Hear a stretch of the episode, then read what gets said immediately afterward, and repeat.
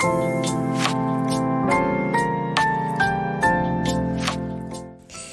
い、えー、こんばんはしずくです。今日のハートサプリお伝えしていきます、えー、今日はですね本題に入る前にちょっとだけお断りをさせていただきたいなと思うんですけれどもあの昨日ですねお昼間私急に声がね一瞬出なくなっちゃったんですね。でそれより前に少しあ喉が痛いなって思ってたんですけれども、まあ、他にね症状も特になかったのであのもともとね鼻声は鼻声結構ある方なんですけれどもね、えー、鼻炎持ちなのでね。でもあの昨日急にその声が「はあはあ」っていう感じで出なくなっちゃってで今日ねすでにあの気づいていらっしゃる方もいらっしゃるかもしれないんですけれどもちょっとお聞きづらい声になっているかなと思います。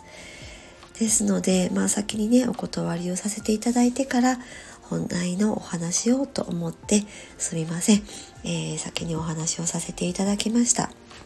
あの体調はね特に他変わりないんですけれどもね。ごめんなさい今日この夜の配信は特にですねなるべく、えー、寝る前に聞いてくださってる方もいらっしゃるかもしれないので、えー、穏やかな感じでですねお届けしたいなと思っているんですけれども少し声が枯れているような感じで届いているかもしれないです。はい。ということで、えー、今日の本題にね、入っていこうと思います。今日はですね、流れを起こすということについてお話をねしていきたいなと思います。えー、この流れっていう言葉はですね割とスピリチュアル界ではよく耳にしたりすることないでしょうか、えー、いろんな、えー、専門用語がですねこのスピリチュアルの世界には特にあってその統合とかあと分離とかですねそういうふうによく言われるワードってたくさんあるんですけれどもその中の一つにこの流れというのがあったりします。でもみんなそのその方それぞれに流れ流れっていうふうにねその流れを良くするとか流れが来ましたよとかそういう話は言われるんですけれどもじゃあその流れ自体って一体何なんだ？っていうことをまあこうご説明ねしている方ってあまりいらっしゃらないような気もするんですね。なので今日はこの流れっていうものはそもそも何なのかっていうお話そしてその流れを起こすためにはどういったことをしたらいいのかっていうこともちょっとお話をしたいなと思います。えー、流れっていうとですねイメージ的にですけれども自分の前に何かこう川の流れのようにやってくるものとかですねなんかその目の前をね通過していくものみたいなそういうイメージがあるかもしれないんですけれども実際この流れっていうのは外からももちろん来るんですがその流れの起点になるものって実際どこかっていうとそれは外ではなくって自分自身なんですね。で流れを起こしているのっていうのは外の世界ではなくって内側なんです、えー、私たちの体の中にはチャクラと言われるものがあります、えー、第一チャクラが永遠のあたりにあるんですけどもそこからずっと頭頂部に向かって、えー、第2第3第4第5第6第7とまだまだずっと上の方には今度肉体を超えるとねまだまだチャクラというのは続くんですけれどもだいたい第1から第6までが肉体を通して通っているチャクラなんですね。でこのチャクラの周りを例えばこうイメージでいいんですけれども、えー、チャクラが通る筒のような空間があるとします。そしたらそこからエネルギーがそこを通ってぐるぐると自分の肉体の周りを、えー、囲み込むようにずっとこう下から上に向かってとかあるいは上から下に向かってって言って、えー、エネルギーが通ってそれが自分の肉体をぐるっとこう包んでくれるような感じでねエネルギーって回ってくれるんですね。これがエネルギーの、循環が起きている状態になるんですけれども、これをね一種のそのオーラと呼んだりもします。このオーラっていうのは実際は人間のチャクラの繁栄なんですね。なので今日はこのオーラのお話まではちょっともしないんですけれどもこの自分を取り巻くエネルギーの渦のような感じで、ね、ぐるぐると常に、えー、このチャクラを通りながらエネルギーが動いているんですがこれが自分の中の流れなんですね。なのでこの自分の流れを良くすることで結果的に外側からもその流れの中に巻き込まれてくるものがあります。上から入ってくるものですね。天からよくエネルギーを下ろしてっていう人がいますけれどもそういったものも上のチャクラから入ってくるんですね。あるいは地球からのエネルギーをいただくこともできます。その時は、えー、下からいただくんですけれどもそういった時も自分の内側のエネルギーが整っていることで周りからの外側からのエネルギーも入ってくるっていう感じなんですね。でその入ってくるものを客観的に見た時に流れが来たっていう風になっていることがあったりします。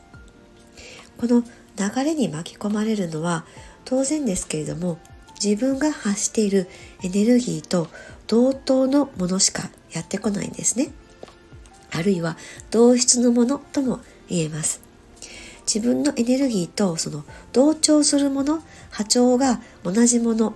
しか自分の中には取り込めないんですねそもそもね。なのでその運を良くしたいなとかその流れを良くしてラッキーな経験を起こしたいなとか楽しく生きたいなっていうことであればまずは自分の内側のエネルギーをそういう状態にしていくっていうのが大事だったりします。ただやっぱりそういうことを言っても今のそのエネルギー状態がよくわからないっていうこともあると思うんですね。でその時にはまず自分もしくは目の前の世界で起きていることが正しいことが多いのかそれとも残念なことが多いのかそこをちょっと、え、見極めてみるといいと思いますそして今起きていることがちょっと残念なことが多いなと思ったらそれはそこから自分の流れを良くしようとか自分の流れを良くしたいっていうふうに塗り替えていく方向というよりは今自分の流れを滞らせているものに気づいてあげてそれを外していくっていう方がまずは最初やってほしいなと思うことだったりします。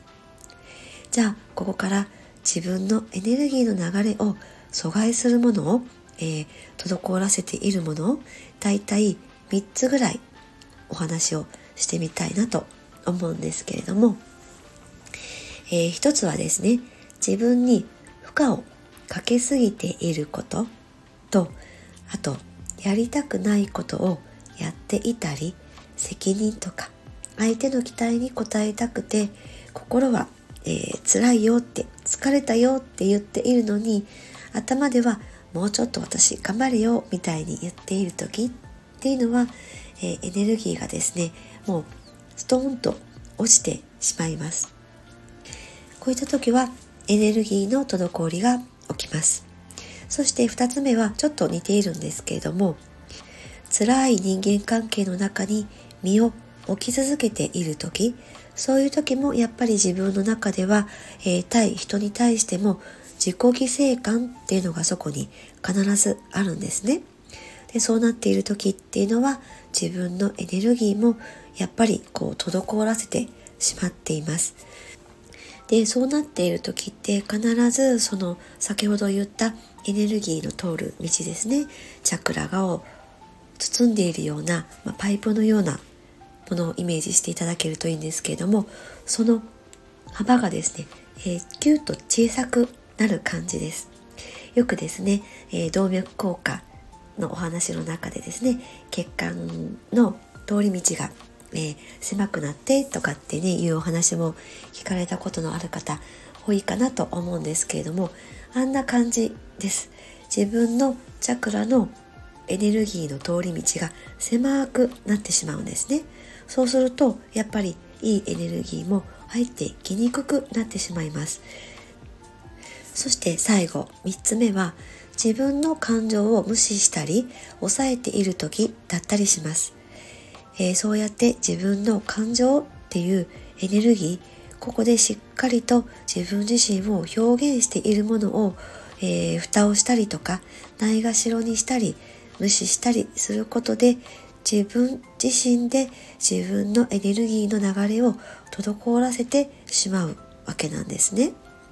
そうした時にもこの自分のエネルギーだんだん流れが悪くなって健康状態も悪くなってきたりあるいは病気になったりすることもやっぱりありますそして心が元気がなくなって楽しいことが好きなことがワクワクすることが、えー、そういったのがわからなくなってきます。そんなような状態の時っていうのは自分自身のエネルギーに滞りがあるって思ってほしいと思います。そしてその自分のエネルギーの活性化を図るにはその今の逆をやればいいんですね。自分に負荷をかけてるなって気がついたらその負荷を取ってあげて楽にしていくもう私疲れたよってじゃあもう疲れたから休もうかとかちょっとゆっくりして楽にしようとかもう自分に正直になるっていうことなんですね。そして嫌な人間関係に身を置いているのであれば、それをやめて自分に意識を戻してあげる。今まで人のために使っていたエネルギーを全部こう回収して自分の内側に回収して今度は自分自身のために使ってあげるんです。そうするとエネルギーは必ず自分の内側に帰ってきてくれます。そして感情を無視しない無限にしない抑えているものをそういったもの全て、えー、分かってあげて理解してあげてたとえネガティブな感情がそこにあってもしっかりと自分の中から成仏をさせてあげるんです、えー、往々にしてですねこの人類人間っていうのは、えー、人のために生きて、えー、犠牲になって感情を押し殺してしまいがちなんですね。どうしてもその周りとうまくやるために、えー、これが世間体でいいと言われているからとか社会で生き抜くためにとか、えー、そういった中に入り込んでしまって自分自身をおろそかに生きてしまう、まあ、そういったことってあると思うんですね。えー、それ自体が自分の流れを滞らせてしまうんだっていうことを今日はここで知っていただけたらなと思います。そして本来あるべきエネルギーの状態に戻していきさえすれば自分自身を取り巻くそのエネルギーフィールドというのが活性化していってそれによって自分を守っているそのフィールドというのもしっかりできてきます。そして強くなっていきます。強くなっていってその流れが活性化することでそこで外の世界からの流れもそこに引き込まれてくる。同じエッセンスの喜びとか楽しみワクワクの流れもやってくるっていうことはあったりします、えー、ですので自分自身が自分を犠牲にしている状態、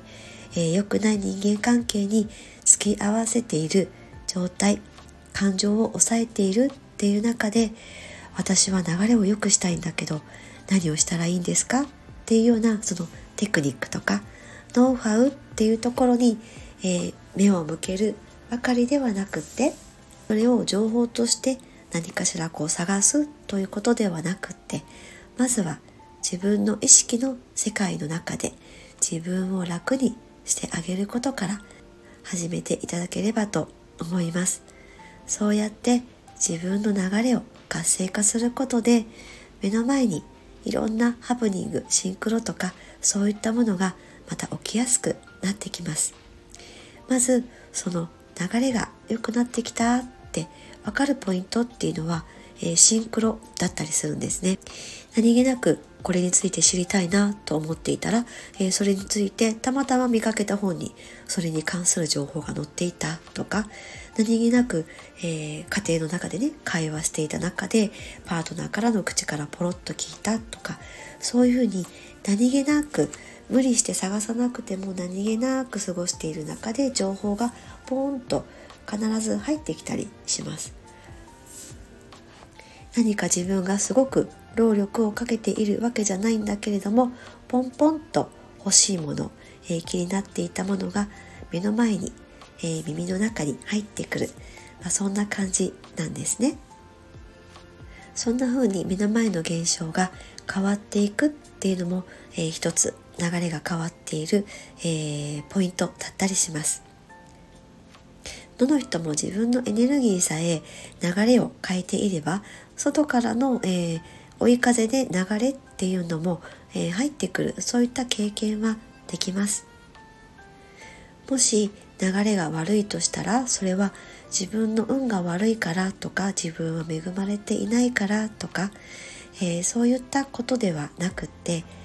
今どれだけ自分を辛い状況の中に置いてしまっているかっていうことを知ってあげてほしいなって思うんですね。そしてそれを一つずつ解除してあげてほしいなって思います、えー、流れっていうのは外から勝手にやってくるものではなくって自分のエネルギーに応じて引き寄せられるものなんですね。思いっていうものはエネルギーです。自分の流れを滞らせている意識とか習慣を変えると流れは変化していってくれます。自分に負荷をかけすぎたり嫌な人間関係の中で我慢すること感情を抑えることが自分のエネルギーを滞らせてしまうんですね。意識とか思い感情が楽になればエネルギーが流れ出して日常でもシンクロがどんどん起こっていきますシンクロが頻発するのがエネルギーが流れている証拠でもあります。あなた自身に流れが起こるとこんな現象が、えー、今流れが起こっているよっていうことをお知らせしてくれたりもします。自分自身の流れがスムーズになることで外の世界でも流れが起こるっていうことを今日はお伝えさせていただきました。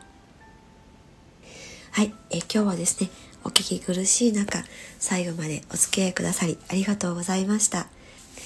い、えまだまだですね、寒い日がやってくるかと思いますので、どうぞ皆様も体調にお気をつけてお過ごしください。しずくでした。